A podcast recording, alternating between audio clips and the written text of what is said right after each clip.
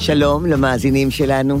אנחנו שמחים שחזרתם לפרק חדש במסגרת הפודקאסט שלנו, הורים, ילדים, יחסים. שלום, שרון. שלום, מיכל. מה שלומך? בסדר גמור, מה שלומך? בסדר. שמחה, נרגשת לקראת היום. אנחנו בפרקים הראשונים, בואי נזכיר uh, למי שמקשיב מה בדיוק הפודקאסט שלנו. אנחנו קראנו לפודקאסט שלנו הורים, ילדים, יחסים. זה פודקאסט שיחה של שעה, אישית ואינטימית, עם אדם שמעניין אותנו. אדם שאנחנו רוצים לשמוע על הילדות שלו, על ההורות שלו, על עצמו. אז מי האורח שלנו ולמה הזמנו דווקא אותו? האורח שלנו הוא אדם שאותי באופן אישי מאוד מסקרן. אני חושב שהוא יוצא דופן בסביבה ממנה הוא הגיע, ואפשר לומר שהוא הצליח בגדול, והכול אה, בעשר אצבעות, לבד. יש לנו, תכף אנחנו נגלה, כי אנחנו מסקרנים את האנשים. אבל יש לאורח שלנו חזות מאוד מסוימת, אבל מי שמכיר אותו טוען שהחזות הזאת היא עטיפה בלבד. אז אה, נאמר עליו ככה, שהוא נולד וגדל ביבנה, נצר למשפחת רבנים ממרוקו, נשוי לאורית, ואבא לשלושה ילדים, שירה, יונתן וליהי. אז שלום, לשלומי קוריאט. שלום גם לכם, שרון ומיכל. איזו הקדמה. מה היא עושה לך ההקדמה הזאת? איך אתה מרגיש איתה? אה, אני לא רגיל שעושים אינטרדקשן כזה ארוך, אבל, אה, אבל הכל נכון. אז, אה, אז אני בסדר איתה. אוקיי. אנחנו אוהבים להתחיל מההתחלה, להתחיל בבית שגדלת בו. ספר לנו על הבית שגדלת בו. אם להיות יותר ממוקד, על, ההור, על ההורים קודם כל.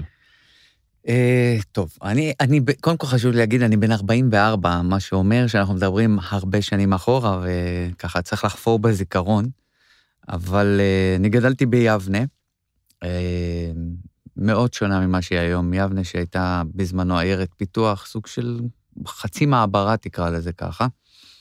Uh, ואני יכול להגיד שהייתה לי ילדות מקסימה. ואני בוחר להגיד את זה ככה כי גדלתי בשכונה הארדקור. אמ, באמת, אה, שאנשים היו אנשים קשי יום, אנשים אה, אה, היו צריכים לעבוד לפעמים בשתי עבודות כדי לפרנס את הבתים. אבל הייתה לי ילדות מקסימה, כי השכונה שבה גדלתי, האנשים שבה גדלתי, הייתה... הרגשת שייך, הרגשת חמימות, תמיד היה, הייתה תחושה של, של בית. כולם הכירו את כולם, שלומי? כן, יבנה של אז הייתה מאוד מאוד קטנה, אז הכירו את כולם לא רק ברמת השכונה, אלא ברמת העיר. Mm-hmm. זה ממש היה ככה. Mm-hmm. וכשאתה אומר אנשים, ההארדקור מבחינת הפרנסה והכלכלה, גם, גם אצלך בבית, ההורים נאלצו אה, לעבוד? ההורים עבדו, אה, עבדו, כן, עבדו, אבא שלי עבד, אה, מה שנקרא, עבודה שחורה. הוא היה עובד במפעל לכימיקלים. אימא שלי עבדה בלשכת הרווחה. ובאמת ניסו לעשות כל מה שהם יכולים כדי לתת לנו את מבוקשנו, מה שנקרא. הם, הם, אני חייב להגיד שלא החסירו מאיתנו כלום במהלך הילדות. באמת, למרות שהיו קשיים כאלה ואחרים, לא החסירו מאיתנו כלום. ארבעה אחים, נכון? יחד איתך? עוד, עוד שלושה חוץ ממני, כן. כן.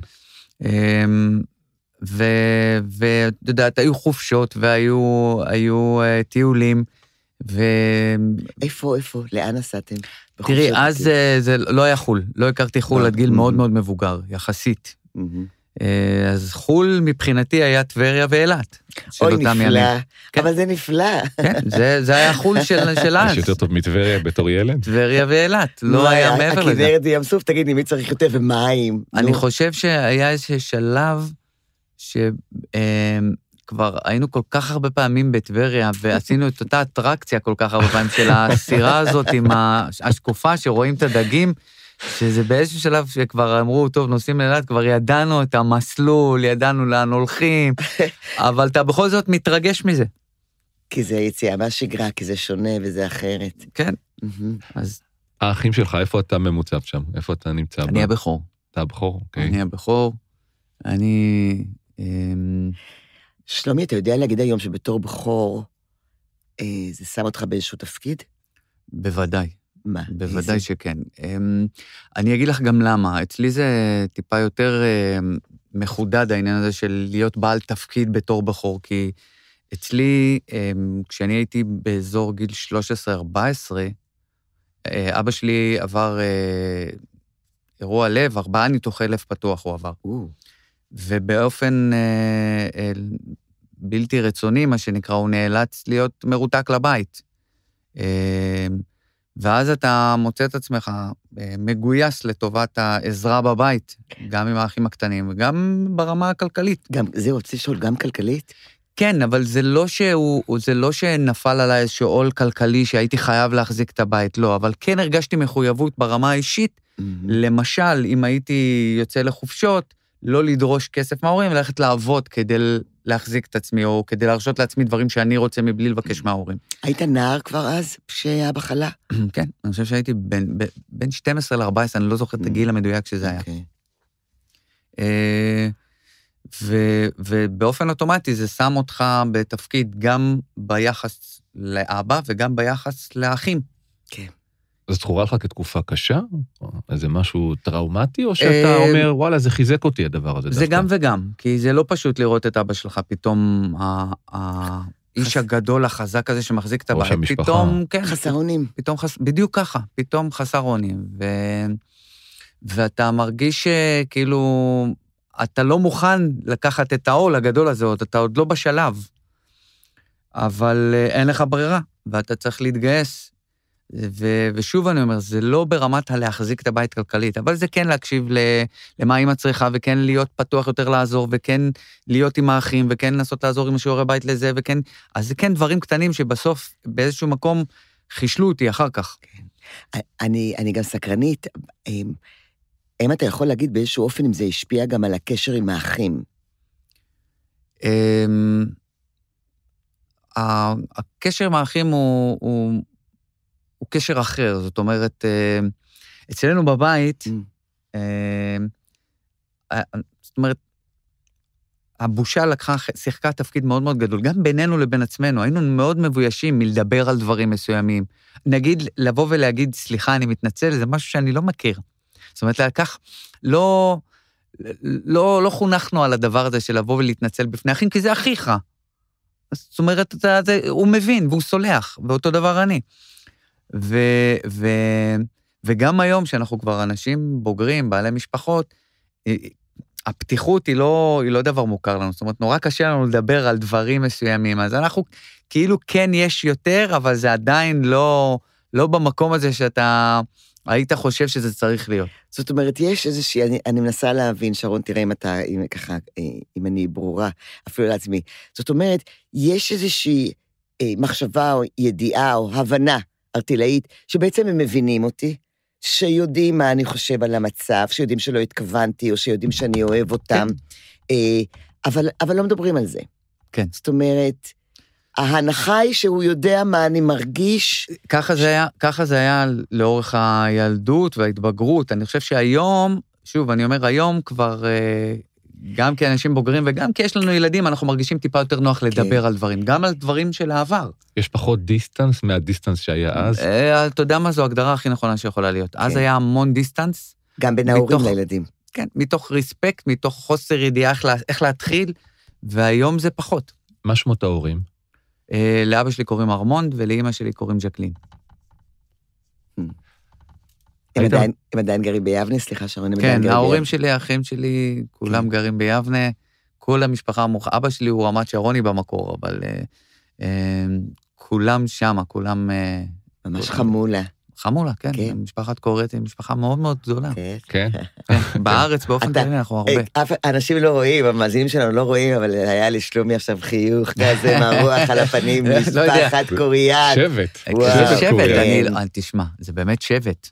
זה באמת, בוא, אצל מרוקאים זה שבטים גם. מה עושה התחושה הזאת שאתה חלק משבט? כאילו, מצד אחד זה יכול להיות, אתה יכול להרגיש שאני אחד קטן מתוך איזה 100 או 200, מצד שני, יש לי גב, במובן ה... של החום שדיברת עליו, ותחושת השייכות הזאת. לא, אני לא, אני לא חושב שאנחנו מרגישים שאני אחד קטן בתוך שבט, אני חושב שאנחנו... אה, יש תחושה של שבט מלוכד. זאת אומרת, אה, גם כאלה שהם לא הגרעין הקרוב, הבן דוד מפה, הבן דוד דודה משם, והאח יש- של ההיא. כן, זה, כן. אנחנו... ש... זה, זה מנטליות שבטית, מה שנקרא, זה אנחנו מחוברים בדם. אהבת את האירועים, המשפ... היו הרבה אירועים משפחתיים. תראה, אהבת אותם? אצלי זה מתחלק. אוקיי. אצלי זה מתחלק. אני יכול להגיד לך ש... עד אה, גיל 15-16 הייתי חולה על זה. זאת אומרת, מבחינתי זה היה בילוי. ככל שהתבגרתי ועשיתי מהלך בחיים שלי ועזבתי לתל אביב, ו- והתחתנתי והקמתי משפחה ונכנסתי לעולם הטלוויזיה, ו- ופתאום מצאתי את עצמי גם פחות זמין לדברים האלה, וגם פתאום מצאתי את עצמי טיפה מרוחק מכל הדברים האלה, ו- ו- וזה זה התנקם בי בחלק מהמקרים. אני אמרו עליך שאתה סנופ, סנובי נהיה לא, סנופ, נהיה לא, לא שנהיה בקטע- שחקן. לא, לא? בקטע כזה, לא בקטע כזה, ממש לא. זה כאילו בתחושה האישית שלי. אני זוכר סיטואציה שהיא בעיניי עצובה אפילו, שאני זוכר שהייתי ביום צילום, וזה היה חתונה של אחי, ואני הגעתי לחתונה של אחי לעשר דקות. והייתי, אולצתי לחזור לזה, כי טעות שלי, לא יודע מה היה שם בדיוק באותו רגע, אבל אני הלקטתי את עצמי על זה שאני לא חלק מהשמחה הזאת, וזה אחי. זה לא בן דוד, זה אחי. וזה היו, היו עוד אירועים מהסוג הזה, כמו לידה של האח או האחות, ואתה, כאילו המקצוע באיזשהו מקום ניהל אותי. זהו, גם, תראה, כמו שברים, אני גם לא טועה, זה מקצוע תובעני מאוד. כן, נכון. ובאותה נשימה, אמ, אני תמיד אמרתי, ואני תמיד אומר, שהמשפחה היא ערך עליון מבחינתי. ומבחינתי המקצוע הוא לא בעדיפות ראשונה. אה, אבל זה לא היה ככה בהתחלה. זהו, זה- היית זה צריך היה- לעבור תהליך. זה היה. כן, זה היה תהליך של הבנה. אה, גם כי אני הייתי בסוג של בנייה נכון. עצמית אה, וקריירה, ו... ולא היה לך הרבה say, ופתאום, היום זה, אין סיכוי שזה יקרה לצורך העניין. אבל זה עדיין, זה עדיין עשה לי תחושת אשמה שאני לא חלק, ושאני, יכול להיות שבאמת, כמו שאתה אומר, אני הרגשתי על עצמי, מה, נהיית סנופ, זהו, אם הלכת לעולם הטלוויזיה או הדרמה או, הטל, או התיאטרון, אז אתה לא יותר טוב מאחרים בו. והיו גם חיכוכים. היו גם אמירות כאלה. אמירות כאלה, בדיוק. כי, כי המ- המשפחה מצפה שבאמת המשפחה תהיה במקום ראשון, אבל נכון. אתה היית צריך להתרחק כדי לדעת לחזור. נכון. מהמם. אה, אז כן, אז היום אני כאילו מרגיש צורך לכפר על דברים. זאת אומרת, אם יש אירוע, אני לא יכול לא ללכת. אין מצב שלא אני לא תגיע. יכול לא ללכת. תגיד, אה, מה קיבלת מההורים בבית שגדלת בו? אה, קודם כל, חום ואהבה זה בכמויות אדירות. איך זה בא לידי ביטוי? מה זה? תראה, זה לעטוף אותך גם כשאתה לא צודק. זה, זה אני- ממש ככה. אבל אתה חייב, אני רוצה שתסביר מה זה לעטוף אותך, זה חיבוקים ונשיקות. ו- זה לא ו- רק. ו- או, או, או לה- זה מבט, אני- או זה היגד, מה זה? אני אתן לך דוגמה. קודם כל, היה חינוך נוקשה, שלא נטעה. זאת אומרת, לא... זה לא שוויתרו לי אם עשיתי דברים תקיף, לא טובים. כן, ולפעמים גם תוקפן. אה, אבא שלי ידע להעמיד אותנו במקום, היה חשוב לימודים, חשוב מאוד לימודים. אין דבר כזה להבריז מבית ספר או לוותר לעצמך, אין דבר כזה. לא חולים אצלנו הולכים לבית ספר. אין דבר כזה. וואו. איך, אה, איך פעם הוא אמר? הוא אמר, אתה רוצה לעבוד, אה, אתה רוצה לשבת במשרד עם מזגן? תלמד. אתה רוצה לעבוד עבודה קשה? תתבטל. הוא היה אומר, אתה רוצה לעבוד קשה כמוני, או שהוא היה מכניס את עצמו לא, פנימה? הוא לא היה מכניס את עצמו למשוואה. הוא לא היה Mm. מכניס את עצמו למשוואה, אבל אה, כן, היה חשוב לו שאנחנו נמצה את הפוטנציאל, כי היה לנו פוטנציאל, ואימא שלי תמיד... אני בתור נער, אה, כל האחים שלי, היינו בעיקר אה, רחוב, כדורגל, חברים וכאלה. שכונה. שכונה, ממש ככה. ו... וחלק מהדרכים של אימא, של אימא שלי להרחיק אותי, נגיד, מהשכונה, או מהרחוב, או מהזה, הייתה תמיד לחזק את העניין הזה של להגיד, יש לך פוטנציאל, יש לך כישרון, בוא תעשה איתו משהו. והיא רשמה אותי לחוג, תיאטרון. איך- איך- איך היא איך היא גילתה שיש לך כי כישרון? אני תמיד הייתי המצחיקן של החבר'ה, ובמשפחה הייתי עושה כל מיני חיקויים וכאלה. והיא, והיא אמרה, בוא תעשה עם זה משהו. היא לא חשבה שזה תהיה קריירה, גם אני לא. והיא רשמה אותך לחוג תיאטרון בשכונה, חוג ב- תיאטרון, בעיר? ששם הכל השתנה מבחינתי. שם גדול. בעצם, אה, אה, ביום שאני עמדתי על הבמה בפעם הראשונה, אני לא אשכח את זה, עשינו מחזה של מולייר, החולה המדומה, ואני בתפקיד הראשי. מי זה עשינו, בבית ספר או ב... לא, לא, בחוג הזה. אה. וזה היה מול נכבדי העיר וכאלה. וברגע שבו אני מסיים את ההצגה ואני משתחווה, אתה מרים את הראש, לא עניין אותי לא ראש העיר, ולא... עניין אותי. רק לראות את אימא. את אימא. אתה רואה את אימא בצד, יושבת, ומה זה קורנת משה? ואתה מבין באותו רגע שהנה מצאת לעצמך ייעוד. וזה, זה, זה, וואו. אני לא יודע על הרבה מאוד בני נוער בגיל 13-14 שיכולים להגיד, אני ידעתי מגיל 14 שזה מה שאני הולך לעשות. להצביע על הרגע הספציפי שהנה הם יודעים. ו- ותראה את השילוב הזה בין אימא שרוצה להרחיק את הילד מהרחוב, אבל עושה משהו שהיא רואה שזה, שיש לו את הניצנים שבתוכו, זאת אומרת, יודעת גם לעשות את החיבור בין מה שהיא רוצה לבין מה שמתאים לילד. אני סקרנית, היא ראתה גם דברים אחרים גם באחים שלך? אה, פוטנציאלים, ההוא טוב בזה, ההוא טוב בזה, אני חושב, ש... אני חושב שהיא ראתה, אבל uh, אצל אמא שלי היה דבר מאוד מאוד ברור. אם אתה רוצה לעשות שינוי, אתה צריך לעשות אותו. אני, לא, אני יכולה רק להאיר את הדרך, אבל אני לא יכולה לגרום לך לעשות שינוי. אז uh, אני אז- רושמת אותך לחוג, אבל אתה צריך כן, ללכת, אתה צריך ללכת, אתה צריך להשקיע, אתה צריך כן. להיות מחויב, אתה צריך להיות אחראי. אז כן, אז לאחי היה את הכדורגל, מהמם. והיה לו כישרון אדיר של כדורגל, אבל הוא בחר לא להתמיד בו. אבל הוא עשה את זה, הוא הוא עשה את זה עשה- כמה שנים כן. ש... אז לכל אחד מאיתנו היה את, ה, כן. את הכוונון. ואבא תמיד היה מאחורי הקלעים, אבא שלי כאילו, אה, אה, נגיד שאני, אני יכול לדבר על עצמי, כי אני כשאני אמרתי, טוב, זה מה שאני רוצה לעשות, אז היה לו מאוד קשה עם הרעיון. להיות שחקן. כן, כי מה זה שחקן, זה מקצוע לא בטוח, ואתה יודע מה, אני אספר לך אפילו יותר, עד לפני כמה שנים, אבא שלי, הייתי מגיע הביתה, והיינו יושבים בארוחות שישי, והוא היה אומר לי, אתה לא רוצה למצוא עבודה נורמלית? אולי תמצא איזה עבודה, שמונה עד חמש, עובד. כל הדברים האלה של אומנות לא נכנסים ברובריקה של עבודה נורמלית. לא, כי הוא, א', א', מבחינתו, אה, אומן זה מקצוע עם סיכון מאוד מאוד גדול. ו, ואני יכול להבין אותו, זאת אומרת, היום שאני חי את זה, אני יכול להבין, זה מקצוע שהוא הוא, הוא צריך אור של פיל כדי לשרוד אותו. אבל, ו, ואני חושב שבסך הכל הוא חשב על טובתנו, זה לא... ואתה חושב, דרך אגב, שהגדלת אור של פיל כן, בהשאלה, או את העוצמה מהבית? מאמא ואבא? כן, זה, תראי, אמ, א', כן, אני חושב שהם אה, הטמיעו בנו את העניין הזה של לא לוותר ולהילחם, זהו, ו... זהו, אני- מה זה, בדיוק, אני רוצה לדעת מה זה החוזקות האלה, מה זה העוצמה הזאת, האור הזה של הפיל, מה זה? תראי, אמ, קודם כל זה ה- להאמין בעצמך. זאת אומרת, זה, חינכו אותנו להאמין בזה שאתה מסוגל לעשות הכל. איך הם עשו את זה? איך זה בא לידי ביטוי? אומרים לך את זה? אומרים לך את זה, אה, הם, הם מחזקים אותך ברגע שאת, שאתה אתה ברגעים הכי נמוכים שלך, אז עושים איתך את הסוג של השיחה הזאת של אה, יהיה בסדר ואני מאחוריך והכל בסדר. אה, אמ, ולמרות שהיו תקופות שהמצב הכלכלי לא היה מזהיר, אז אתה רואה שהם מתגייסים לטובת הכל כדי לאפשר לך לעשות את זה, כדי שאתה לא תוותר. וואו. אז, אז עשו המון המון לטובתנו, המון לטובתנו. לא ויתרו לנו ככה.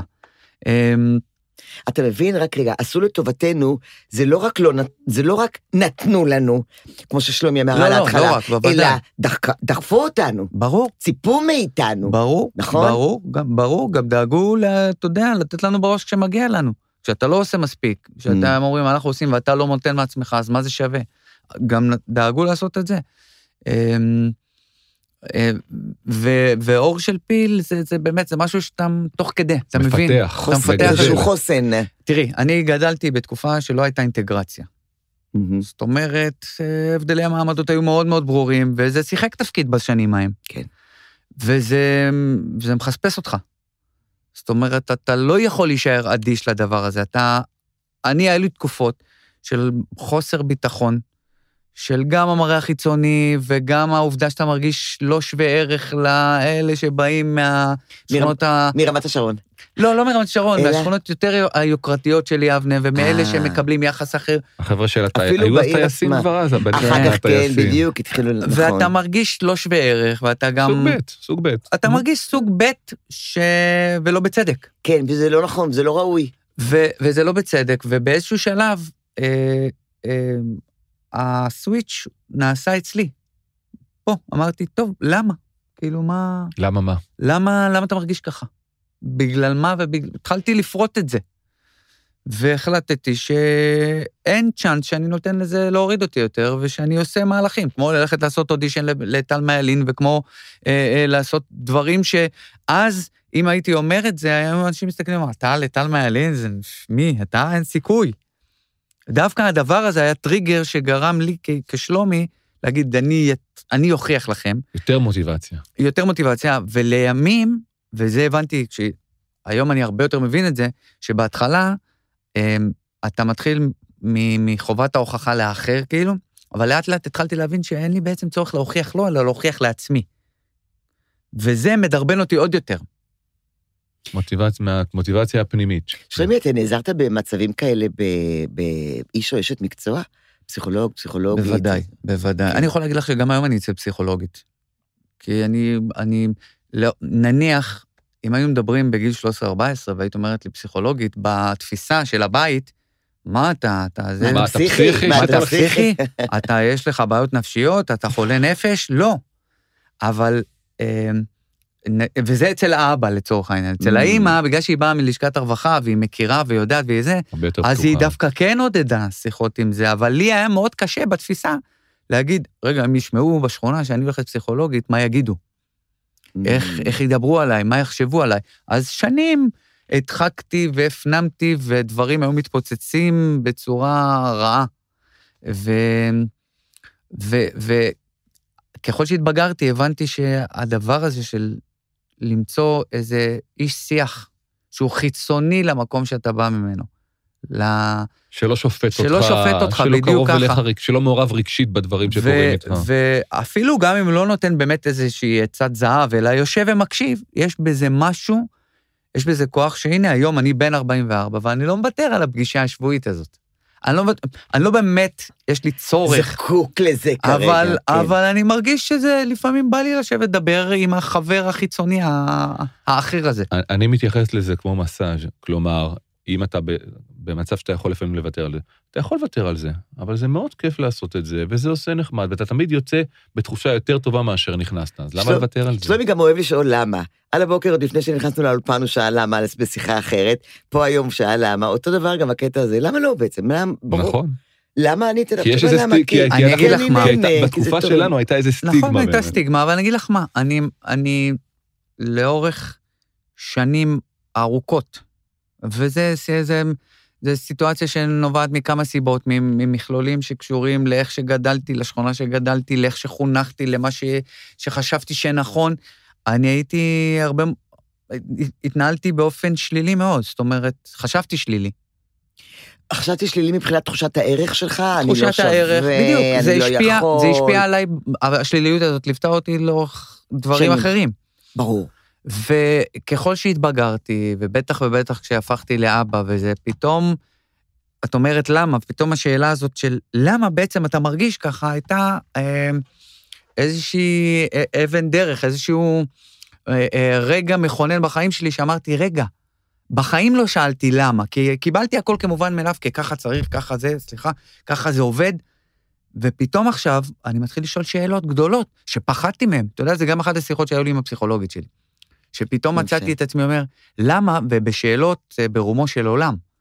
מה בחיים, למשל? אה, אה, למה דברים, כאילו, איפה אלוהים בתוך המערכת? עכשיו, אני בא מבית שהוא, כמו שאמרת, דתי, מסורתי. דתי, משושלת, ו- ואני אדם מאמין, מניח תפילין כל בוקר, ושומר בשר חלב, ועושה לא מעט דברים. ו- ופתאום היה לי רגע בחיים שאמרתי, למה קורים לי הדברים? איפה... איפה אלוהים בתוך הסיפור? למה יש כל... איפה? זאת אומרת, האם יש פה יד מכוונת? יש... מאיזו... כן, כן, והיו שאלות. והיו... וכשנשאלו השאלות, פתאום גם נבהלתי. פתאום מצאתי את עצמי שואל את השאלה ומתרץ למה אני שואל את השאלה. והפסיכולוגית הייתה אומרת לי, אבל זה בסדר לשאול. זה בסדר ל... ל... ל... ל... להתעמת עם השאלה הגדולה, אבל בתוך תוכך אתה יודע את התשובה. ומהר מאוד, אה, כאילו, הרשיתי לעצמי לשאול שאלות הרבה יותר, ולעשות דברים שלא היו, לצורך העניין, אתם יכולים לראות, אני מקועקע. כן. זה משהו שקרה לפני שנה. אני בן 44, עד גיל 43, המחשבה שזה אסור, שזה יעשה עוול להורים, שזה זה, זה שיחק תפקיד, ה- ה- ה- איך שגדלתי, איך שחונכתי, ופתאום, במה שנקרא משבר גיל ה-40, הוא לאו דווקא רע, הוא כאילו פתאום פתח את הצ'קרות. ואם אני זוכרת את משבר גיל ה-40, כן, אני גם עברתי וגם עשיתי כמה דברים, וגם קעקועים, דרך אגב, וגם רישיון לאופנוע, אה, וגם. קניתי. ושרון, סיפרתי לו את זה בזמנו. אה, זה גם המקום הזה של אני עושה כי אני רוצה. א', אני עושה כי אני רוצה, כי אני- הנפש שלי רוצה. כי אני, זהו. וזה לא שולל, אגב, זה לא סותר את העובדה שאני אדם מאוד מאמין. אני מאמין שיש אלוהים, זהו, ואני אבל אתה- מאמין שדברים לא קורים פה סתם. אני אבל אתה צריך מקריות. לסדר את זה בעצמך. אתה צריך למצוא את הסדר ולהגיד, אני רוצה, וזה לא מתנגש עם אני האני אגיד מאמין. יותר מזה, אני אגיד יותר, א', זה נכון, אבל אני אומר, הדברים שאני אומר, אני רוצה, או אני עושה, או אני זה, זה, אני מאמין שזאת ההשתדלות שלי בעולם הזה. זאת אומרת, Mm. אני פה כדי למלא איזשהו חלל מסוים, או איזשהו תפקיד מסוים, וזה לא סותר או גורע מהעובדה שאני יכול גם וגם. גם אני אוהבת את הגם וגם. למדתי על זה בגישור. כן. בגישור עובדים חזק מאוד אתה על יודעת גם מה? וגם. זה הופך את החיים להרבה יותר קלים. Mm.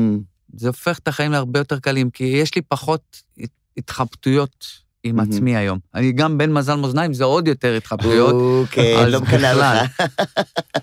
תגיד, אה, חוץ מההורים, עוד דמויות משמעותיות בילדות שלך שעיצבו אותך? מלא. כשאני אתה- אומר מלא, אני מתכוון. מה זה מלא? אה, אני מתכוון ל... קודם כל, הבמאי הראשון שאותו פגשתי, שבעצם... בן כמה היית, שלומי? באזור 13, 13. או- בחוג, בחוג ביבנה. בחוג ביבנה, בתיאטרון העירוני, זיכרונו לברכה, יאיר אליקים. זה אדם שהיה מגיע מקריית גת, והוא לקח אותי פרויקט. כשאני הגעתי לחוג הזה, השפה שלי, העברית שלי, הייתה עילגת.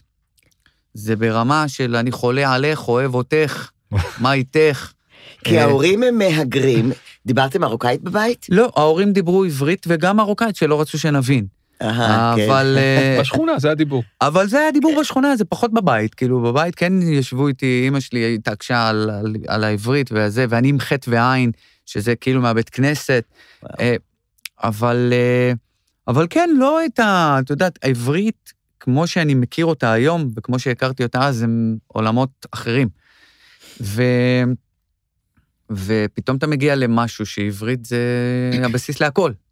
ואתה עוד נכון. עושה פתאום מחזה שהוא מחזה צרפתי עם עברית גבוהה, שייקספירית תקרא לזה אפילו, באותו סגנון. ואני לא מצליח לקרוא את מה שכתוב. זה קצת ו- כמו שאנחנו לפעמים לומדים ארמית בבית ספר, או... אה, שוברים את כן. השיניים. ואני פתאום מתמודד עם משהו שאני אומר, אני, אני מסתכל רגע ואני אומר, בואנה, אתה לא יודע לקרוא. עכשיו, זה מעבר לבואנה, אתה לא יודע לקרוא בינך לבין עצמך, אתה יושב עם עוד אנשים. וזה רגע... זה לא רק ללמוד משחק, זה גם אה, לסדר את הנפש. כן, וואו. זה רגע מאוד, אה, נקרא לזה מכונן, כי אתה, אתה פתאום מוצא את עצמך בסיטואציה שאתה מבין באיזה מקום אתה נמצא מול האחר. אז מה היה, רגע, רגע, אז מה היה התפקיד של הבמאי הזה באותו אז הוא לקח מצב? אותי, הוא, קודם כל הוא האמין נורא בכישרון, כי הוא ראה את היכולת הגולמית, מה שנקרא. מהמם. אז הוא, הוא החליט לאתגר, הוא נתן לי את התפקיד הראשי בהצגה. או, אבל אני הייתי מגיע שעה לפני כולם, והולך שעה אחרי כולם. כי לא הייתי עושה רק את התפקיד, הוא היה יושב איתי על העברית. ואני לא יכול לחשוב על עוד בן אדם שאני מוקיר לו כל כך הרבה תודה על הדרך שעשה איתי כדי, את יודעת מה, אפילו להגיע למקום שאני נמצא בו היום. כי הוא היה אחד הראשונים, חוץ מאימא שלי, שאמר, אני מזהה פוטנציאל בילד הזה, ואני אלך איתו באש ובמים, וזה גם היה ככה, כי כשאני החלטתי ללכת לעשות את בחינות הקבלה לטל מעלין, הוא זה שעבד איתי, הוא זה שהכין אותי, הוא זה שליווה אותי. וואו, שרון, תחשוב רק רגע, תחשוב גם אתה. מה זה עושה לילד נער, כולו בן 12-13, אחר כך 14-15, שיודע שיש מישהו שכל כך מאמין בו? את יודעת, אני עושה שיחות העצמה לבני נוער בשנים האחרונות.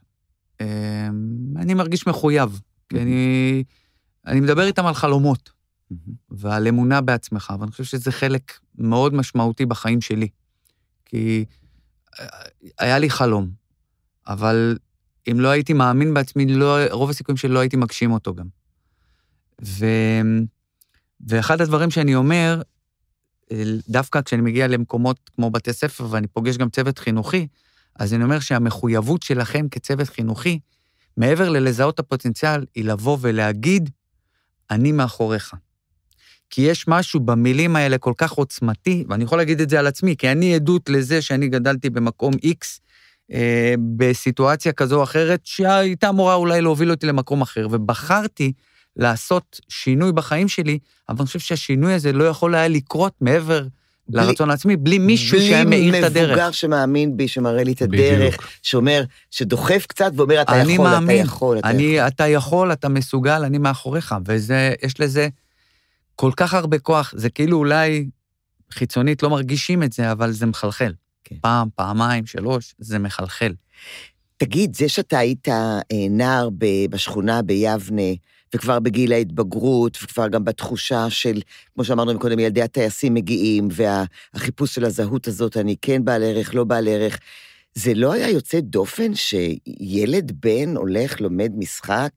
איך קיבלו את זה מסביבך? אצלי בשכונה, זה היה מאוד מוזר. זה יותר גרוע מללכת לפסיכולוג. אצלי, אצלי בשכונה, הרעיון ללכת, אז גם מי שהלך למקצוע שקשור לאומנות, היה קצת נשי, אולי, mm, זה היו דיבורים. אבל אה, זה בדיוק המקום שבו אתה, זה בדיוק המקום, זו הצומת דרכים שבו אתה אומר, אוקיי, אני נכנע לרחשי הסביבה, או שאני ממשיך פורוורד אה, עם המטרה שלי. זה, זה בדיוק היה הרגע הזה שבו אמרתי, אין ברירה, צריך לעשות ויתורים, וויתורים זה אומר לוותר על חברים ולהתנתק מהשכונה ברמה הזאת. זה אומר שאני, כשעשיתי את, כשהלכתי לעשות את מבחני הקבלה והתקבלתי לבית ספר, ואני אספר לך סיפור, אפרופו מבחני הקבלה. תראי כמה דרך חתחתים הייתה. אמ, כשאני התקבלתי לבית ספר... באיזה אה, גיל? זה היה בכיתה ט'. אוקיי. כשאני אה, התקבלתי לבית ספר, אני... אה, מכתב הקבלה הגיע לכתובת שכבר לא התגוררנו בה. אז היה מכתבי קבלה, לא הודיעו לך ישירות. ואני הייתי בטוח שלא התקבלתי. כי לא הגיע מכתב. לא הגיע, לא היה אישור, לא כלום. אמרתי, טוב, כנראה שלא. אז התחלתי ללמוד בשנת הלימודים החדשה, באותו בית ספר שלמדתי בו כבר, עם אותה מחנכת כיתה. שאגב, לא, לא פרגנה. לא, לא הגעת בכלל לתלמה ילין בימים הראשונים של בית הספר. לא, ביומיים הראשונים, לא. אחרי יומיים, אה, באיזשהו, במהלך השעה השלישית או הרביעית של הבית ספר, פתאום נכנסת יועצת בית הספר ושואלת, אה, מי זה שלומי קורת? ואני אומר, אני. והיא אומרת לי, אה, רק אה, מוודא, אתה איתנו או שאתה מתחיל שם? אמרתי לה, מה זאת אומרת? היא אומרת לי, מה זאת אומרת? התקשרו מתלמה ילין רק לוודא. למה הילד לא מגיע? למה, כן, בדיוק. ואני אומר, מה זאת אומרת התקשרו? הם התקשרו לאימא שלי שהתקשרה לבית ספר והתקשרו... ואני אומר, רגע, אז התקבלתי? יואו. תקשיבי, זה קודם כל הייתה, היה הלם, אבל מצד שני גם יצאתי מהכיתה גאה, כי לא נפרט מדי, אבל לא פרגנו לעובדה שאני הולך לעשות, לא... כאילו, היה איזשהו חצי הגעת, סירוס אפילו. הגעת קצת, הגעת לימים הראשונים האלה קצת בדאון, כאילו, עובדה לא התקבלתי, אז אני לא שווה כמו שחשבתי. לא, גם, גם טרחו גם... להגיד לי לפני כן, לא כן. יצא ולא יקרה ולא זה ולא זה, ופתאום אתה מקבל את זה קבל עם ועדה, מול כל אלה שחשבו בהתחלה שזה לא יקרה, ואתה יוצא כמו טווס מהכיתה. אתה זוכר את הרגע הזה? אני זוכר אותו חד וחלק. אתה מרגיש אותו בגוף? תשמעי, זה עברו המון המון המון המון שנים מאז, אבל, אבל זה כאילו... אני חושב שזה... נקודת ציון שלא שוכחות. זה הרגע, כן. אני מדמה את זה, זה קצת כמו לרחף. זה קצת כמו על ענן או על צמר גפן, לצאת משם, כאילו... זה כאילו ברגע שאתה יוצא, אתה אומר כבר, לא אכפת לי מה יקרה היום, שום דבר לא יכול להרוס את התחושה ואת ההרגשה הנפלאה הזאת. שום דבר לא יקלקל לי אותה. וואו. שלומי, אמרת שהבחירה הזאת, אה, גרמה לך בעצם אה, להיות, אה, לוותר על חברים. כן, זהו, התחלתי להגיד, שזה אומר שכשהבנתי שטל מעלין זה הולכת להיות מסגרת מאוד תובענית, שזה בעצם, בהתחלה עוד הייתי נוסע מיבנה נגיד לתל אביב, ומתל אביב לגבעתיים. רציתי לשאול איך הגעת, מתי יצאת מהבית בבוקר? זה היה לעלות באוטובוס של חמש וחצי בבוקר, וזה לסיים את הבית ספר באזור השעה אם, אם אתה בהפקה כזו או אחרת, אז זה לסיים באזור אה, שמונה, תשע, ולרוץ לתפוס את האוטובוסים האחרונים. אז זה היה מורכב, זה היה קשה. ו... וגם, אתה יודעת, החבר'ה בשכונה, זה לא תמיד קיבלו את זה באהבה. אני עשיתי מהלך שבו עברתי לגור ברמת השרון, אצל הסבתא. אישה בת 80. מאיזה גיל? 15? מכיתה ט'. 16. מכיתה ט'. לא, כיתה י', פחות או יותר, כי בשנה הראשונה עוד ניסיתי לתפור את זה, כאילו, לגור, כן, להיות בבית. מהבית, מהבית. והייתי, עברתי לגור אצל הסבתא לפחות שלוש-ארבע פעמים בשבוע. אה, וזה זה גם סיטואציה הזויה, כי אני בן 14 ואני חולק דירה עם אישה בת 80, והיא בקושי מדברת עברית. וזה גם לא נוח לך להביא חברה או להביא חברים, או... הכל משתנה לך עוד פעם, אתה כאילו פתאום בונה עוד פעם חיים. אה, וגם להכיר אנשים חדשים בתוך המקום החדש הזה שאתה בבית נמצא בו. ספר, שזה לא החבר'ה שאתה רגיל שזה אליהם. מאוד קשה היה. זה היה, אני חושב שהשנה הראשונה הייתה השנה הכי קשה שהייתה לי בחיים בתור נער מתבגר. הכי הרג- קשה. הרגשת יוצא דופן שם? בלי צל של ספק. קודם כל באתי בפערים לימודיים שאי אפשר להסביר אותם. זה, היה לי ממוצע ציונים מתחת ל-24. שזה באמת, לפחות ספרתי. זוכר. זה, זה ברמה כזאת. וואו. וגם אמרו לי, חביבי, אם לא תשפר את הציונים, עם כל הכבוד לכישרון, אנחנו נאלץ להיפרד, אי אפשר. הייתה שם דמות כמו אותו מורה, ש... קודם כל היה שם את המנהל בית, את מנהל בית הספר, מר נתן, מר נתן. מר יצחק נתן, אדם דתי, שניהל את בית ספר לאומנויות אה, טל מעלין. ומעבר לעובדה, כנראה שהוא התחבר לעובדה שאני בא ממקום ערכי ומסורתי, הוא ראה משהו. ואתה יודע, אני אספר לך משהו שזה היה סגירת מעגל, אה, צמרמורת היה לי. אני משחק בתיאטרון בהבימה, בהצגה שנקראת גבעת חלפון נאונה. מהמם. ובסוף ההצגה אמרו לי, מישהו רוצה לראות אותך. ויצאתי החוצה, פתאום אני רואה את מר נתן. עכשיו, אני עדיין קורא לו מר נתן. זה ברור, ברור. 25, זאת הדמות, 27 מר שנה נתן. אחר, מר נתן. תראה איך בן אדם בונה את הסמכות שלו ואת ה... אה, איך הוא מדבר הערך עליו, איך שלו. שלומי מדבר עליו. אני מדבר עליו כי אני, אני מאוד אוהב אותו. ואני, ובאמת, ואני רואה את מר נתן, ואני אומר לו, שלום מר נתן, כי זה, אתה יודע, התגמדתי לילד הזה בכיתה ט', כאילו עשיתי משהו לא טוב. המנהל קורא לי לחדר. והוא, והוא אומר לי, אני גאה בך, ואמרתי לו, תודה רבה, ונהנית וזה וזה, ואז הוא אמר לי, אתה יודע שאני כותב ספר, ויש לך פה פרק. שאלתי אותו, מה זאת אומרת? הוא אומר, אני זוכר את הסיפור שלך. כי אני הייתי, היה לי לא פשוט. אני באתי גם, הייתי, נכנסתי לכיתה שבה כולה מבית ספר לאומנויות בתל אביב. אז הם הועתקו איך שהם, מלוכדים. בדיוק, כולם היו, וכולם כבר היה להם ניסיון טלוויזיוני, ומעבר לעובדה שהיה להם ניסיון טלוויזיוני, כולם הגיעו, הם בנים של, מהמם. רובם. ופתאום הגיע הילד הזה מיבנה, שהבן הבן של ארמון וז'קלין. של ארמון וז'קלין, והאבא שלו, הוא לא עובד, הוא, אבל הוא נגר לשעבר, ואימא היא עובדת סוציאלית, ועם זיפים, ועם גורמטים זהב ושרשרת זהב של הבר מצווה. והוא באומנויות. ומה קשור הארס הזה לאומנויות? וכמו שאמרת בהתחלה, יש לו חזות קצת uh, מאיימת, אז לא מכירים, לא נותנים לצ'אנס להכיר את הבן אדם. תגיד, היית- שמעת שהיו אומרים עליך מאחורי הגב הארס? לא שמעתי את זה באופן... המבטים אה, זה הזכיר. זה, אבל כן, המבטים, והעובדה שהייתי מנותק, הייתי, ישבתי עם עוד מישהו מיבנה, שאותו אני גם בקושי הכרתי, אבל בגלל הזהות היבנאית היינו ביחד. אבל זה סוג של חרם לא... שאתה לא מוכן אליו, אתה לא עשית כלום. ב- זה סוג של בידוד. הבדלה, הבדלה. בידוד, בידוד. כן. כן. ושוב, מה ששיחק שם תפקיד, העובדה שיש לי כוח שהוא הוא ברכה מאלוהים. אני אומר שזה מתנה מאלוהים וזה החוש הומור, שהיכולת שלי לגעת באנשים דרך ההצחקה פתחה לי עולמות. ובזכות זה גם יצא לי להתקרב לאנשים, וגם בזכות זה הכירו את הבן אדם. אמ, אבל השנה הראשונה הייתה קשה גם, גם חברתית, גם מקצועית, והאיש הזה לא ויתר לי. מר נתן. האיש הזה הבין שיש פוטנציאל, והוא פנה למחנכת הכיתה שלי דאז, שהיא גם אישה מקסימה, ואמר לה, אני מטיל עלייך לא במילים אחרות, אני מטיל עלייך את לטפח. האחריות לט- לטפח לקחת אותו. את הילד הזה כפרויקט פרח. לשבת איתו אחרי בית ספר שעתיים מתמטיקה אנגלית. להביא אותו למצב שהוא יסיים פה עם בגרות. יאללה. וזה משהו שאני... זה שוב, בן אדם, אתה, זה, זה בן אדם שמאמין בך. תקשיב, א', בורחת, ברוך השם. כן. ב', אה, אני גם חושבת אבל שזה הדדי.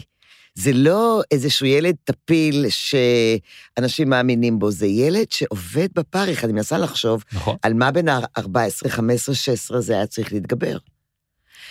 על היו- סטריאוטיפים, על נראות, על, על, על על פערים, רקע. על פערים של, אה, של לימודיים, אני חייב להגיד שזה... כלכליים. אני חייב להגיד שזה... התקופה של טלמה ילין היא תקופה... הייתה מאוד מאתגרת, מאוד מחשלת, כי היו סיטואציות שאנשים לא... את יודעת, אפילו ההורים שלי לא יודעים. כשאתה אומר מאתגרת, לי זה תמיד נשמע קצת כמו פוליטיקלי קורקט. הייתה תקופה קשה. קשה, כן. קשה. אבל מאתגרת גם במובן לא רק הלימודי וזה, גם, כמו שאמרת, בפן הכלכלי. נכון שההורים שלי עשו כל מה שביכולתם כדי לא לתת לי את התחושה הזאת, אבל הם, היו גם רגעים שבהם אתה מבין... שאין. לא, לא, לא עניין של אין, שאתה צריך להתחשב. הבנתי. ובמה זה אומר? אני אתן לך סיטואציה אחת שאני מספר אותה בשיחה שאני עושה עם בני נוער, רק כדי להמחיש מה זה אומר כוח רצון. ומה זה אומר מבחינתי לא לוותר על הרעיון, על החלום הגדול הזה, כי אתה יודע שמהר מאוד אתה יכול להימשך לשכונה ולהימשך לדרך לא טובה. והייתה סיטואציה שאני הייתי הרי נוסע בשנה הראשונה מיבנה לתל אביב בחופשי חודשי, ואז לוקח כרטיס, קונה כרטיסייה של אה, דן, עשרה ניקובים, ניקובים שהייתה עולה 120, 130 שקלים, אז הייתה עולה כרטיסייה. והיה איזשהו שלב שנגמרה לי הכרטיסייה, ולא יכולתי לבוא לבקש מאמא שלי את הכסף. לא הרגשתי לא נוח, הרגשתי כי הם נותנים יותר מדי, הם עושים, וזה לא קל להם וזה, ואמרתי, אני לא, אני אסתדר. ומצאתי את עצמי יורד בתחנה המרכזית עם החופשי חודשי, הישנה בתל אביב, וצועד ברגל מתחנה המרכזית עד לבית ספר בגבעתיים. וואו. שמונה קילומטר הלוך, שמונה קילומטר חזור, כל יום במשך ארבעה חודשים עד שאמא שלי גילתה שאני לא נוסע עם כרטיסייה. אבל זה... ה- ה- הדבר הקטן הזה, זה בעצם הוכיח לי שאין דבר העומד בפני הרצון, שאתה יכול להילחם בכל מכשול. וואו. בכל מכשול, ואת זה אני מנסה להעביר גם לילדים שלי וגם לילדים שאני מגיע לדבר איתם. שלומי, מה אתה חושב אמא ואבא עשו כדי שזה יהיה בך ככה? אני לא יודע. אין לי איזו תשובה אה, ברורה לדבר הזה, אבל אני חושב שהם... אה, אני חושב שהם חינכו אותי לדבר אחד, שאם אתה רוצה לעשות מעצמך משהו, זה לא תלוי לא בי ולא ב, לא באימא ולא באבא, זה תלוי בכמה אתה באמת רוצה. וכמה אתה באמת מחויב, וכמה אתה באמת אחראי למה שאתה בוחר לעשות. והם כל הזמן טרחו להבהיר לנו את זה. גם לי, גם לאחים שלי, שלכל דבר שתעשו תהיה השלכה.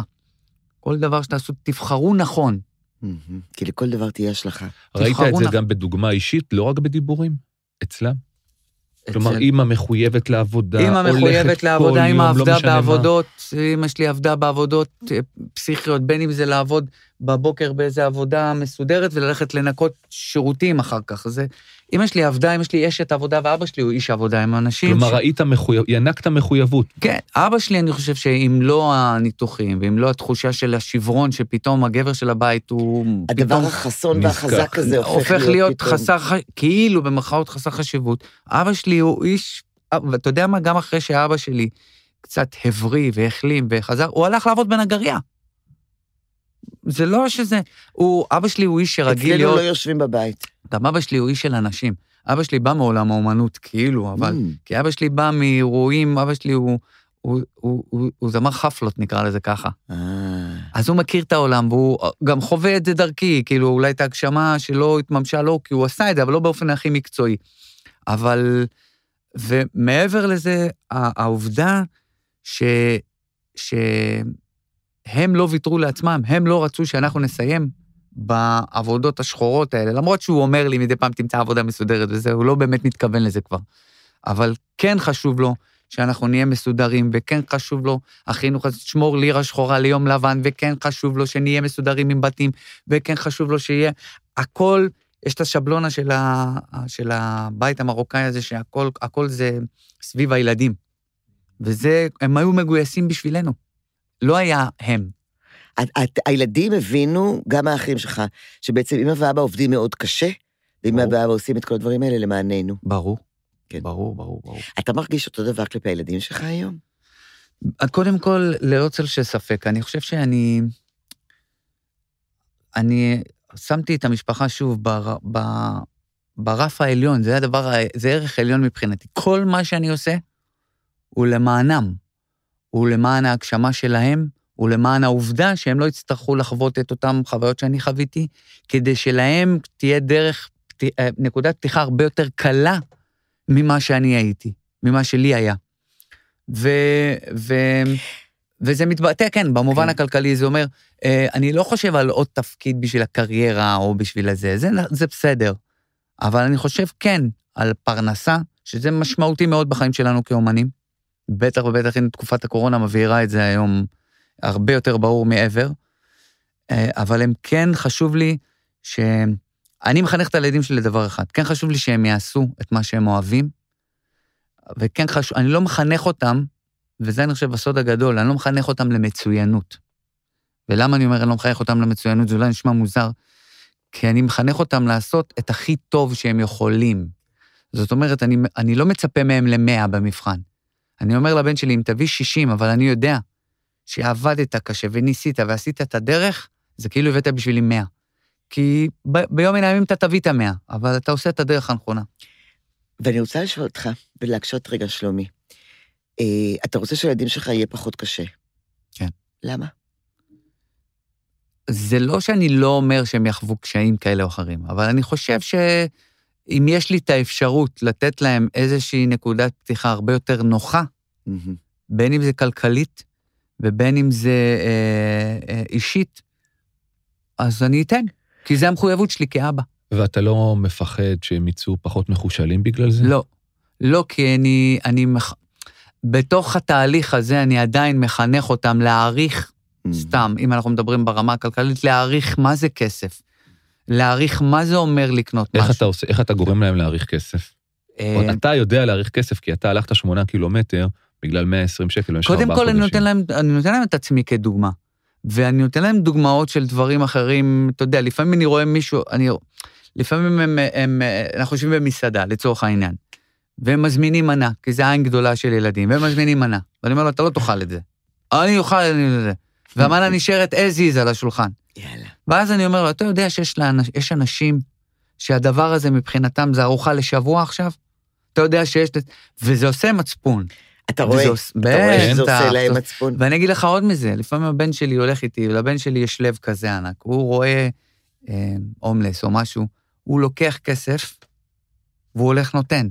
אז אני חושב שהוא יודע מה זה אומר. כן. אני חושב שהוא הוא גם שומע... נתינה. אני גם אגיד לך יותר מזה, לפעמים הוא שומע, הוא, הוא, הוא רואה עכשיו, היה בתקופת הקורונה, זו דוגמה חיה, שאומר, אבא, רגע, עכשיו, הקורונה, אתה לא מופיע, אתה לא זה, אז מבחינה כלכלית אנחנו בסדר? הוא מאוד מודע, הם מאוד מודעים. כי אני... זאת אומרת, הוא לא מקבל דברים כמובן מאליו. לא, לא, זה- לא, זה הוא לא מקבל דברים לעשות. כמובן מאליו, וגם הילדים שלי, הם לא... הם לא... הם, אני לא מחנך אותם על מותגים או על, על ערך הכסף או על...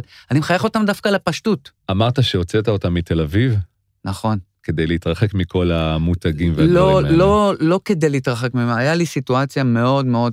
לא, אני אדבר בקודים כדי לא, לא זה, אבל גרתי באיזשהו מקום בתל אביב. וביום שהבת שלי חזרה מבית ספר ואמרה לי, למה לילדה הזאת יש תיק של הוגו בוס, או של אני לא זוכר מה, ולי יש תיק כזה, הבנתי שפה אני לא רוצה להיות, מהסיבה שהתחרותיות והצורך שלה להשתוות לאחרים, זה לא משהו שאני רוצה שהילדים שלי יגדלו עליו. זה הרסני. לא רוצה את זה.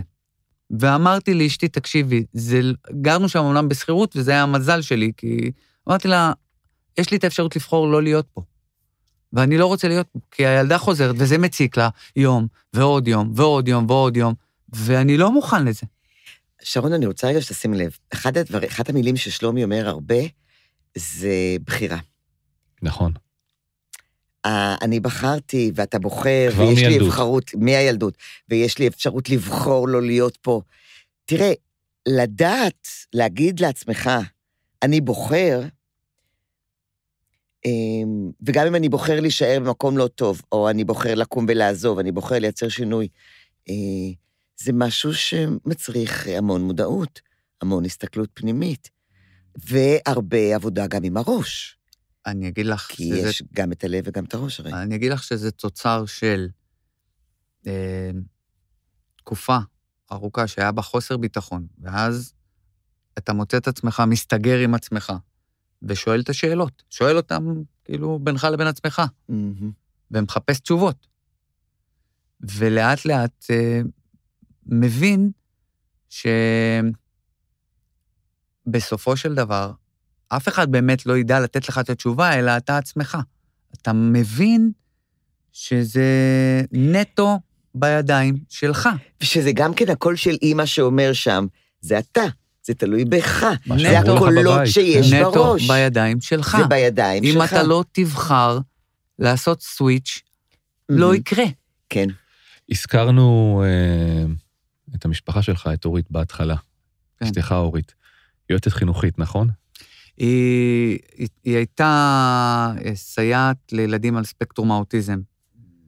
והיא, מה שנקרא, דולה לאחר לידה. זאת אומרת, היא, היא, היא מתעסקת... עם היא- ילדים. עם ילדים, עם, עם, עם, עם מצוקות, עם דברים. היא מכירה את העולם מקרוב. מבחינה חינוכית אתם באותו ראש? לא.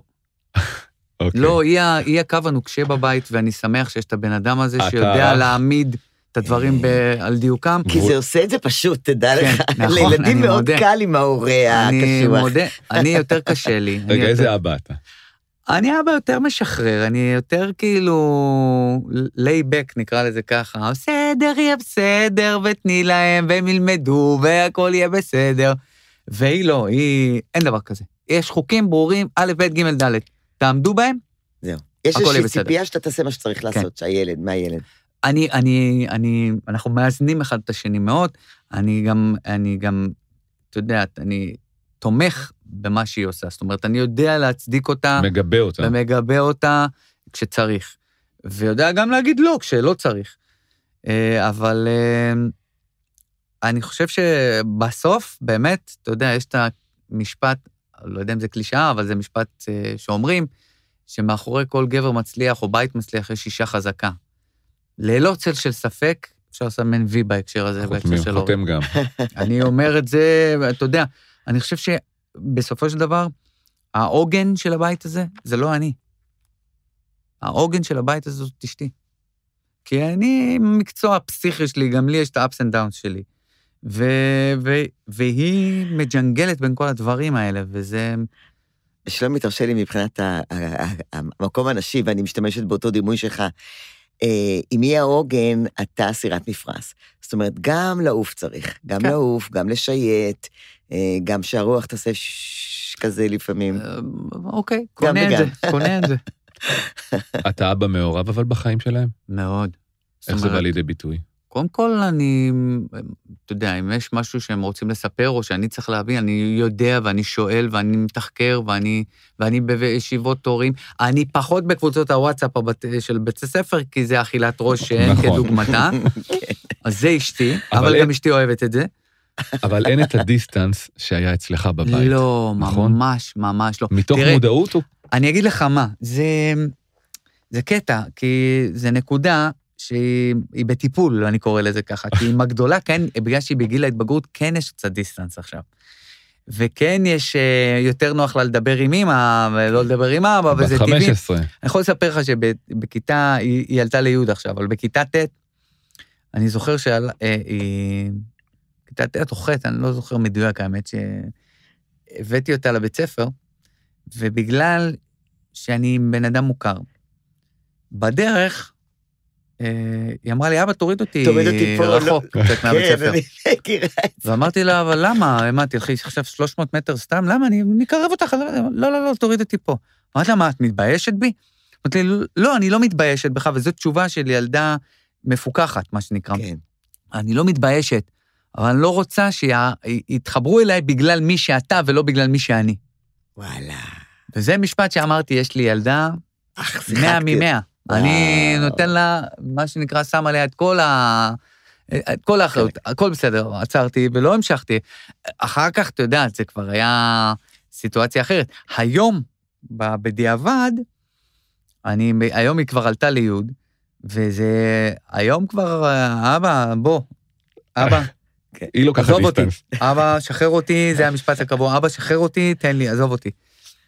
עכשיו, אני מנסה להתקרב, אבל זה קשה לי מאוד. לא כי זה, כי אבא, תשחרר אותי, אז אני משחרר אותה. איך אתה עם אינסטגרם, טיק טוקים וכל הדברים בוא, האלה? עזוב, אני...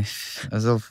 יש לי, קודם כל, אני לא, בקיצור. לא, לא, אני לא, אני טכנופוב, ואני, וזה ממני והלאה, יש לי אינסטגרם פעיל מאוד, ופייסבוק פעיל מאוד, בזכות אשתי, שזאת העבודה השנייה שלה, היא... היא מתחזקת את זה. לא, היא משווק, זה מה שהיא עושה היום.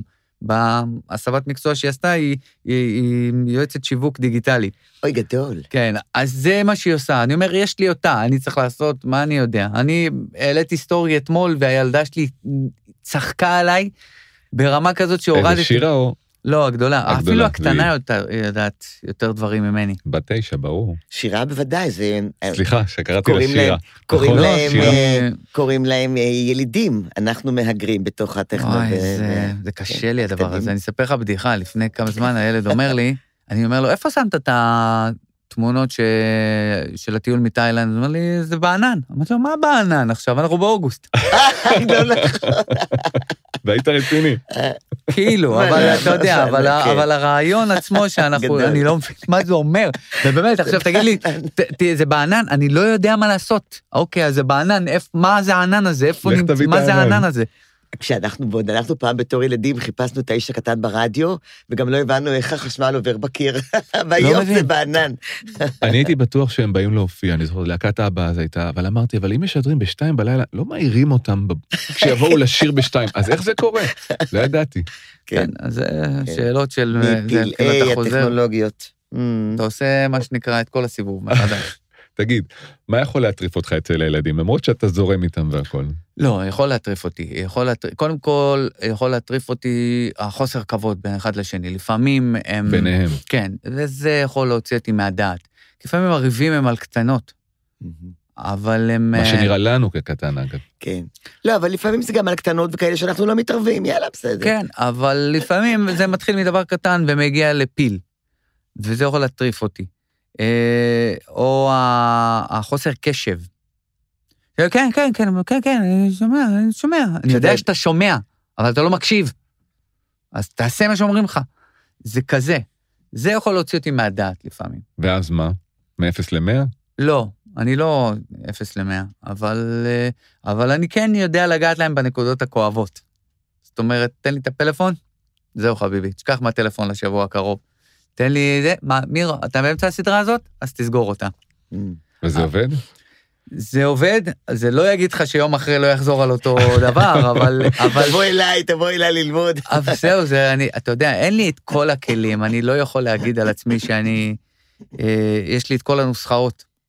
אבל אני משתדל, אתה יודע, שוב, להיות נוקשה כשצריך, אה, וגם הבא, אתה יודע, חבר'מן, שכיף להיות איתו.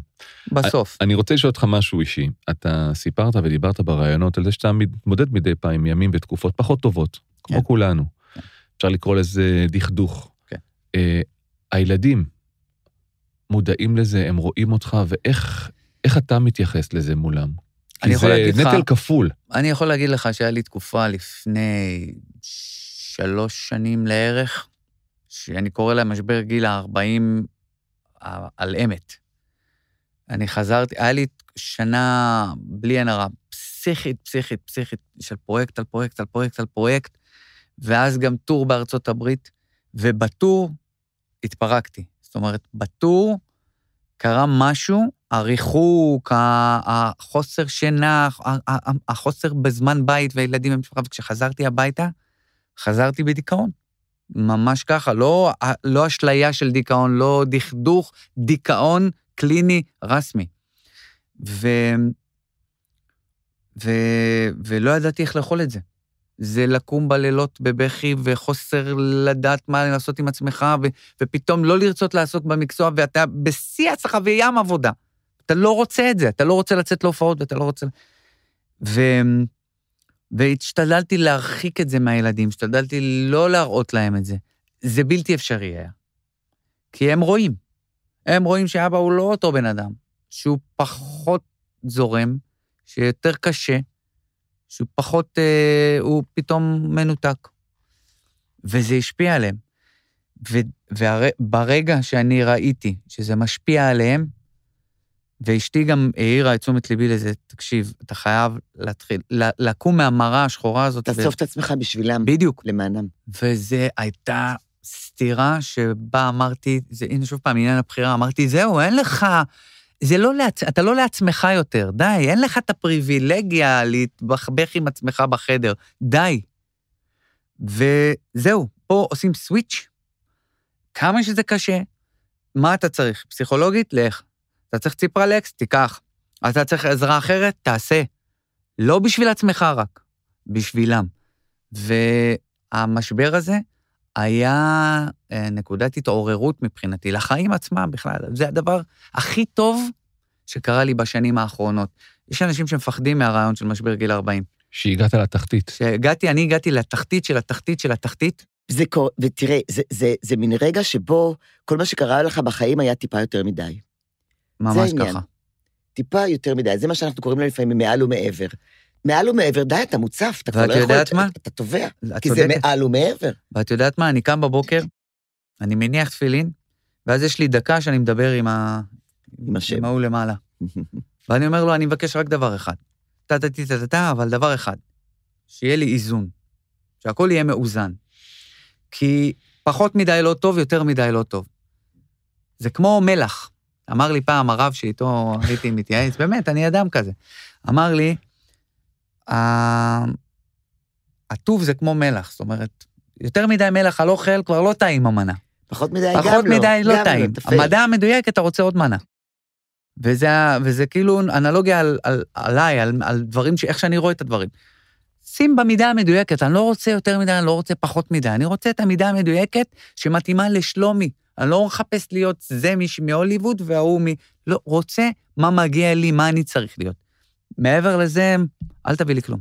אני רוצה רגע לשאול אותך איזה, משהו שככה אני חשתי תוך כדי הריאיון איתך, שיש בך אה, אה, כל, כל הזמן דיאלוג בין השכל, בין ההיגיון, לבין הרגש. כל הזמן. הנושא של הבחירה גם כן עולה שם. ואני רוצה לשאול אותך, זה כאילו שני אנשים שנמצאים באיזשהו דיאלוג, פעם זה, פעם זה לוקח, פעם זה לוקח. אה, אני רוצה לשאול אותך, אם, אם על הבמה, והבמה זה גם סרט, זה גם אה, בהצג, בכל מקום, אם על הבמה יש גם כן עוד מישהו, מישהו אחר, כאילו שני שלומי? אה, על הבמה זה קצת אחרת, כי שלומי מתמסר. אה, שלומי הוא שחקן טוטאלי, וזה מוזר לדבר על עצמך בגוף שלישי, אבל זה, זה כאילו אני מתמסר למה שאני עושה. זאת אומרת... אתה בעצם נהיה הדמות. אני, אני, אני חושב שזה חלק מה, מהדבר. זאת אומרת, הנה, אנחנו דיברנו קודם, לפני תחילת ההקלטה, על זה שאנחנו 12 שנה אחרי אבי הטחול, ואיך אבי הטחול עוד, עוד זכיר עדיין כזה. עדיין קוראים ו... לך אבי. ו, ומורדי וכאלה. ויש משהו בדמויות האלה שהוא כאילו לא לבשתי חליפה של אבי, אלא נכנסתי לאור, לאור של אבי. לאור. וזה מה שאני חינכתי את עצמי לאורך השנים. אין, אין, אני לא שחקן שעושה את הבכאילו. אני, או שאני טוטאלי לטובת הדבר, או שזה לא יהיה מעניין. ו... ואין דיאלוג בין שלומי עם השכל לשלומי עם הלב. לא, אולי יש לשח... לדמות דיאלוג בין זה לבין זה, אבל אני כל כולי בתוך הדבר. אמ, וזה, אני חושב שיש בדבר הזה אולי משהו, את יודעת, אני, אני מאמין שככל שיש לך יותר צלקות, במרכאות, נפשיות, או כל מיני חוויות כאלה ואחרות, או משברים, או... אז יש לך ארסנל של רגשות וארסנל של uh, כלים לעשות דמות יותר מעניינת. מרתק. וזה הכל בא מהילדות.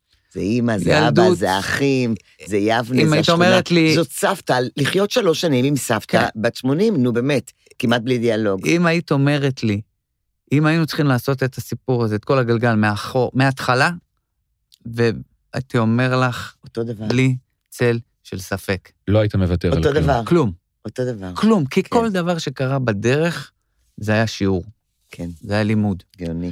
אנחנו מתקרבים לסיום, לגמרי. ואנחנו רוצים לשאול שאלה כזו. אמנם אתה בתחילת הדרך, יש עוד זמן, אבל איך היית רוצה שהילדים שלך יזכרו אותך? כלומר, כשהילדים שלך ידברו על אבא, מה היית רוצה שהם יגידו? אבא שלי היה...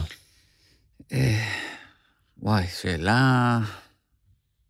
שאלה, לא, אתה יודע מה? וזה, אני, אני רוצה להגיד משהו שהוא שמע מוזר. להבדיל אלף אלפי הבדלות. זה אתמול, לצערי, נוכחתי בהלוויה של אבא של חבר טוב. ופתאום האחיות שלו עלו לנאום. והיא פתחה את המשפט, מה זה אבא בשבילי? עכשיו אתה שואל אותי את השאלה הזאת, זה כזה סתירה פתאום. כן, וואו. ואני... אני לא יודע להגיד, אני לא יודע לענות על זה, אבל הייתי רוצה שהם יגידו, אה, אבא היה אבא טוב, קודם כל, חבר, שידע להקשיב, אבל אבא היה פה בשבילנו בכל רגע נתון. נראה לי, או אבא עשה בשבילנו את כל מה שהוא יכול היה לעשות. נראה לי שמבחינתי זה לסמן וי. מבחינתי, לא, לא מעניין אותי שיגידו, אבא היה מצחיק, או אבא היה שחקן, או אבא היה מפורסם. זה, זה לא מעניין אותי כשלומי הבן אדם, או כשלומי האומן, זה לא מעניין אותי. זה בעצם מה אתה היית עבורם. כן, כן. זה זה, זה נראה לי. אבא היה, אבא עשה הכל בשבילנו. כן, כל מה אני- שיכל. אני מאחלת לך, אבא היה שם תמיד עבורנו. קודם, נראה שאתה עושה את זה. אני מקווה שיהיה לי עוד אה, את היכולת לעשות את זה לעוד הרבה עוד כמה שנים. שנים, כן, עוד כמה שנים. טוב, היי, שלומי, תקשיב, הגענו לסיום. תודה רבה מאוד תודה לך. שהערכתם אותי, היה לי כיף. שלומי, שלומי קוריאט, שהיית איתנו כאן בשעה האחרונה הזאת. תודה רבה לכל המאזינות והמאזינים שלנו שמקשיבים, ואתן מוזמנות, אתם מוזמנים להיות איתנו שוב נכון. עם האורח הבא שלנו. וכל הפרטים על uh, האורח הבא ומתי אנחנו נעשה את זה, אפשר למצוא בדפי הפייסבוק שלנו, נכון? של מיכאל דליות ושל שרון פאר. שלומי, תודה רבה. שלומי, תודה תודה. רבה. תודה לכם. תודה רבה מאוד, ואנחנו נשתמע בפרק הבא. נשתמע בפרק הבא. להתראות. ביי, להתראות. תודה.